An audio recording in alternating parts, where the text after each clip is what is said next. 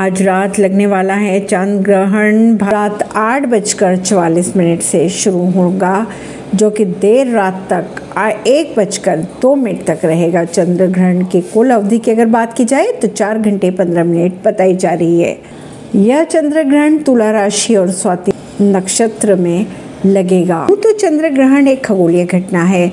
वहीं अगर पौराणिक मान्यताओं की अगर बात की जाए तो पूर्णिमा की रात जब राहु और केतु चंद्रमा को निगलने की कोशिश करते तब चंद्र ग्रहण लगता है। चंद्र ग्रहण का सूतक काल की अगर बात की जाए तो नौ घंटे पहले शुरू हो जाता है, लेकिन साल का पहला चंद्र ग्रहण भारत में दिखाई नहीं देगा।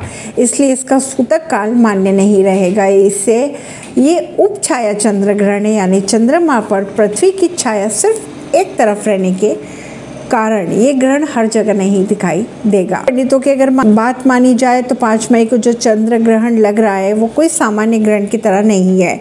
यह एक उपछाया ग्रहण है, जिसमें चंद्रमा पर आंशिक रूप से किसी प्रकार की कालीमा नज़र नहीं आती है। इसमें पृथ्वी की सीधी छाया भी चंद्र पर नहीं पड़ती। यह खगोलीय घटना का उपछाया चंद्र ग्रहण कहते हैं। बात करें सूतक काल की तो कहा यह जा रहा है कि इसमें सूतक काल मान्य नहीं होगा।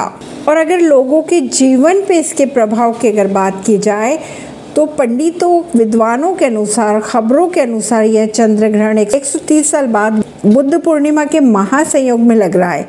सूर्य ग्रहण की तरह चंद्र ग्रहण भी हमारे जीवन पर प्रभाव डालता है। लेकिन ये उपछाया ग्रहण होने के कारण लोगों के मन में, शरीर में किसी प्रकार का कष्ट नहीं पड़ने वाला।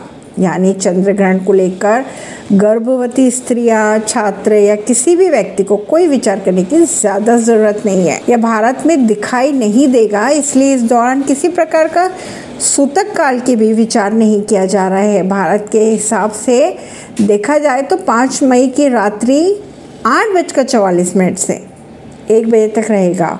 इसलिए इसे मंदिरों में या पूजा पाठ में किसी तरह के नियम का पालन करने की भी ज़रूरत नहीं है। ऐसी खबरों को जानने के लिए जुड़े रहिए जनता सरिश्ता पॉडकास्ट से। परवीन दिल्ली से।